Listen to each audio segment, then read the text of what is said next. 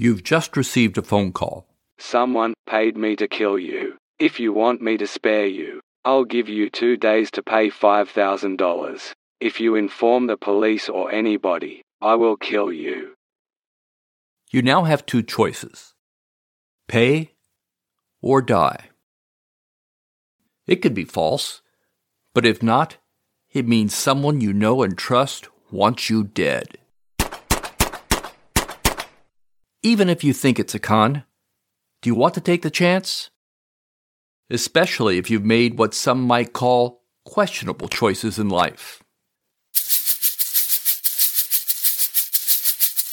Today, we're talking about death scams. The idea of death, even talking about it, is uncomfortable for most people, and that makes them easy prey for con artists. Within the next few minutes, I'm going to tell you about murder for hire, cryogenics, prepaid funeral scams, and of course, what to do in the case of a zombie apocalypse.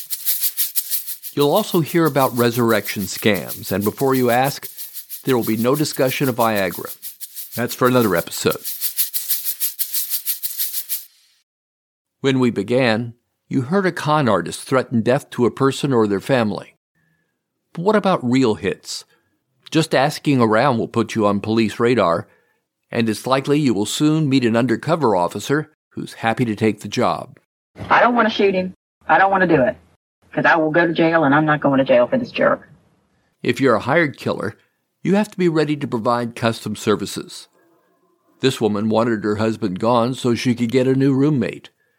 She also wanted the killer to do the job in the backyard, outside of the house. Because it would, it would be messy in the house. Susan Williams was convicted of conspiracy for trying to hire a killer and was sentenced to a maximum of eight and a third to 25 years in prison. Deaths mean funerals, and there's a line of scammers urging a new client to pay in advance, knowing there's little chance the victim will later put a bad review on Yelp. In the case of prepaid funeral plans, scammers have taken the money years before anybody realizes what has happened.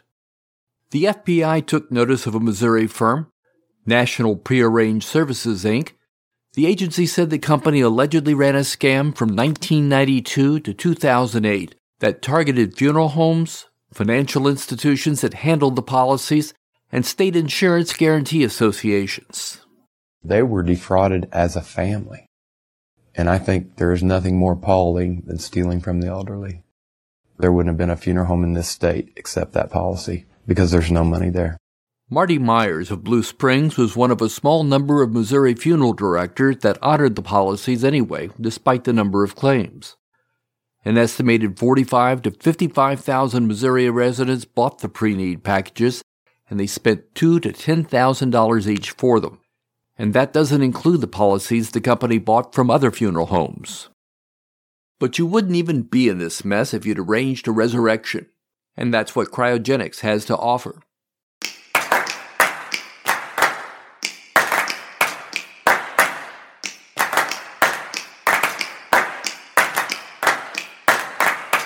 It's simple. You die and your body, or just your head, is frozen and stored until whatever illness you had can be cured.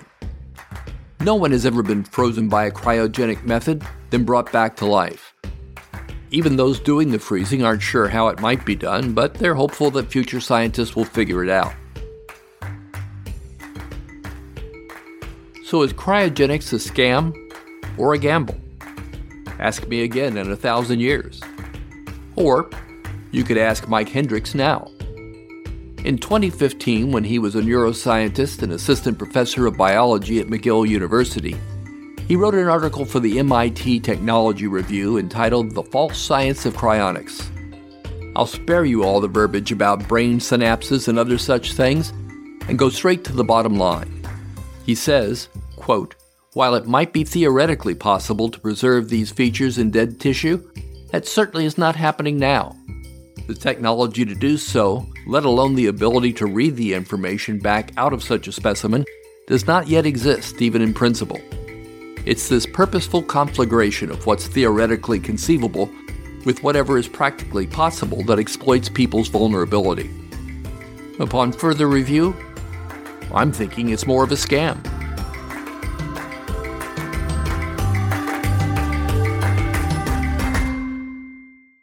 I'm a summer guy. I'll be on the porch, enjoying a cool drink and reading. Doesn't get any better unless someone else does the cooking. I'm not going to spend a day in fresh air only to eat processed foods. If I'm not eating fresh, I'm wasting one of the best seasons of the year. Fortunately, Factor comes to my rescue. They send fresh meals to me that can be cooked up in minutes. I can go back to the porch with a great meal and enjoy the sunset. I'm not into program diets.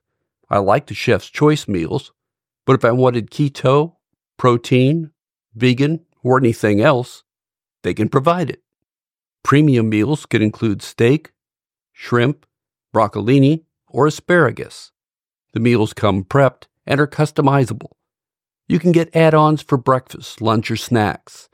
And when I head out on vacation, Factor will pause my service until I get back. Plus, I love to grill, so I can choose one of Factor's meals during the week and fire up the charcoal on weekends. Be good to yourself. Enjoy the warm weather, great foods from Factor, along with some money-saving discounts I'm about to tell you about. Head to factormeals.com slash scamsandcons50 and use code scamsandcons50 to get 50% off your first box plus 20% off your next box. That's code scamsandcons50 at factormeals.com slash scamsandcons50 to get 50% off your first box and 20% off your next box while your subscription is active. If cold isn't your idea of how to spend eternity, cremation is an option. Here's some advice you might pass on to whoever is going to haul your ashes.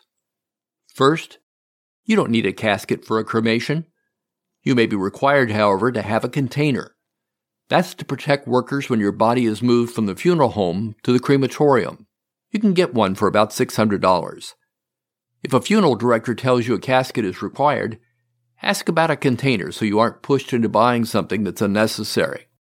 In general, laws say your body needs to be in a container that's sturdy, leak proof, combustible, and has no metal parts. State laws vary, but embalming is not necessary if the body is kept chilled, and cremation will take place within a few days. Now we're at the point where your loved one has joined the Grateful Dead and one day a letter hits your mailbox. A book about your family history was written. Only a few copies remain. Would you like one? If you did receive that letter, it probably came from Halbert's of Bath, Ohio. Gary Halbert was a marketing driven guy who stumbled about until he discovered direct marketing. At the time, direct marketing was people buying things by mail based on advertising they'd seen and having those things delivered to their homes. Here's a clip from Gary's son that's part of a recorded interview with his mother. The thing is, my pop was 100% about marketing. And if you knew him, and what that really meant was he didn't talk to you about things outside of marketing much. And if he talked to you about something, his angle was about marketing. Really, all these people spend this much money doing this kind of stuff, and how many come out to do it? You know, I mean, it, would be subject he's not necessarily interested in, but he'd go right to the marketing angle. And he was like me. He was a bucket mouth. He just talked and talked and talked and loved to talk. So what, um, if you were close to him, you knew what was going on in his mind about marketing all the time. And if you were one of the people he trusted, he would tell you the things he was unwilling to tell other people's.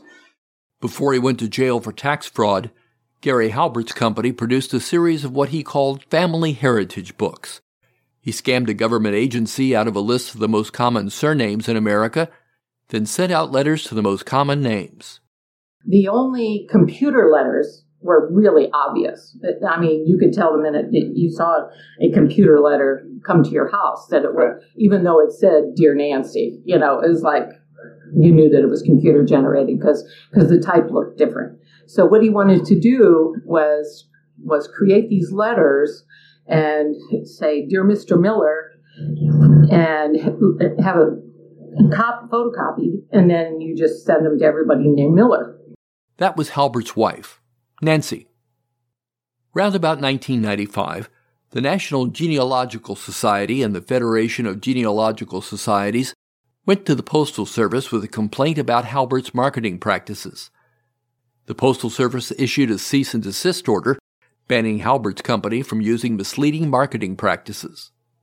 There were many provisions to the order, and they included one that prevented the company from falsely representing, quote, that a solicitation for a surname related product was sent by a relative of the solicitee, that a relative of the solicitee was involved in preparing a surname related publication, or that a relative of the solicitee endorses a surname related product.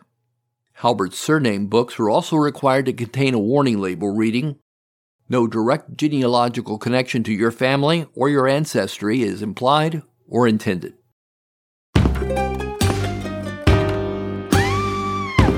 Hi, I'm Sean McCabe. And I'm Carrie McCabe. We are, well, married, obviously, but we're also obsessed with the darker side of things. True crime stories, alien abductions, poltergeists. If it leaves you scratching your head and keeping those lights on at night, we want to hear about it. That's why we host the podcast Ain't It Scary with Sean and Carrie. Every week, we bring our listeners a true story guaranteed to send chills down your spine. From history's most brutal serial killers to the mystery of spontaneous human combustion. Yep, lots of these stories leave unanswered questions behind, and you'll get to poke through the rubble of the evidence with a hardened skeptic and. Someone whose mind is more open to fun. Yeah, that's what I was gonna say. You can find Ain't It Scary with Sean and Carrie wherever you get your podcasts, and on social media at Ain't It Scary. Come play with us.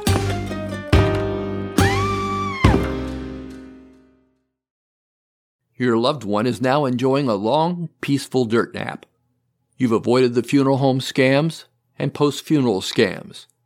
If you think you can let your guard down, my advice is not to. It'll come back to bite you. The rise of zombies in movies and TV shows, well, pretty much everywhere in pop culture, has led many to believe that a zombie apocalypse could actually happen. So, what if the day came when there was a showdown with the undead? Where would you go? What would you do?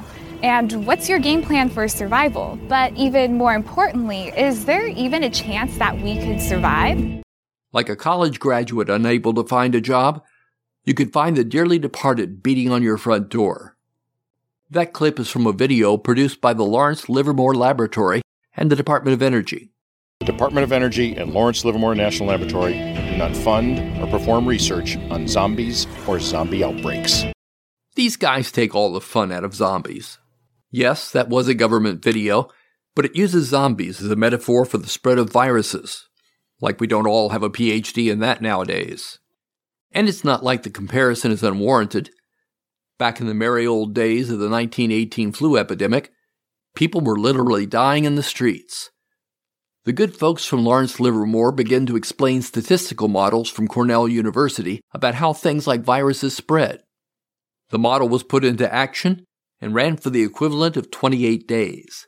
The lighter areas have a high concentration of zombies, and uh, the, the darker areas are areas where after 28 days there are no or very little zombies.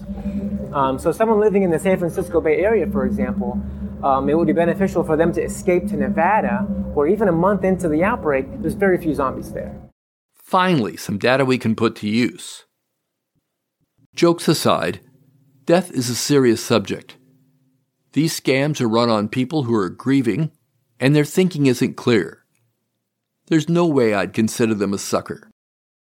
For whatever it's worth, my advice is to plan now and make arrangements that need to be made for when someone you love dies. Those clearly thought out plans won't take the pain away, but you'll be guided by someone you can trust. Yourself. People get taken by a scam or con because they want to believe they can become richer, smarter, or more attractive to a partner. But because they were the mark, they never realized they were being scammed. They never saw it coming. What you can believe in is that a new episode of Scams and Cons is coming in two weeks. Thanks for listening.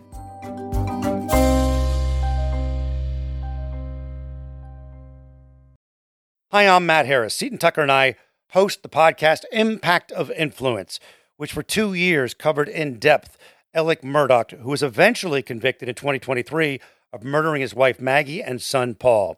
That story continues to evolve, and we will cover that. Plus, we will tell you stories of other true crime events that have happened in the South. Please join us on Impact of Influence and give us a follow on the Impact of Influence Facebook page.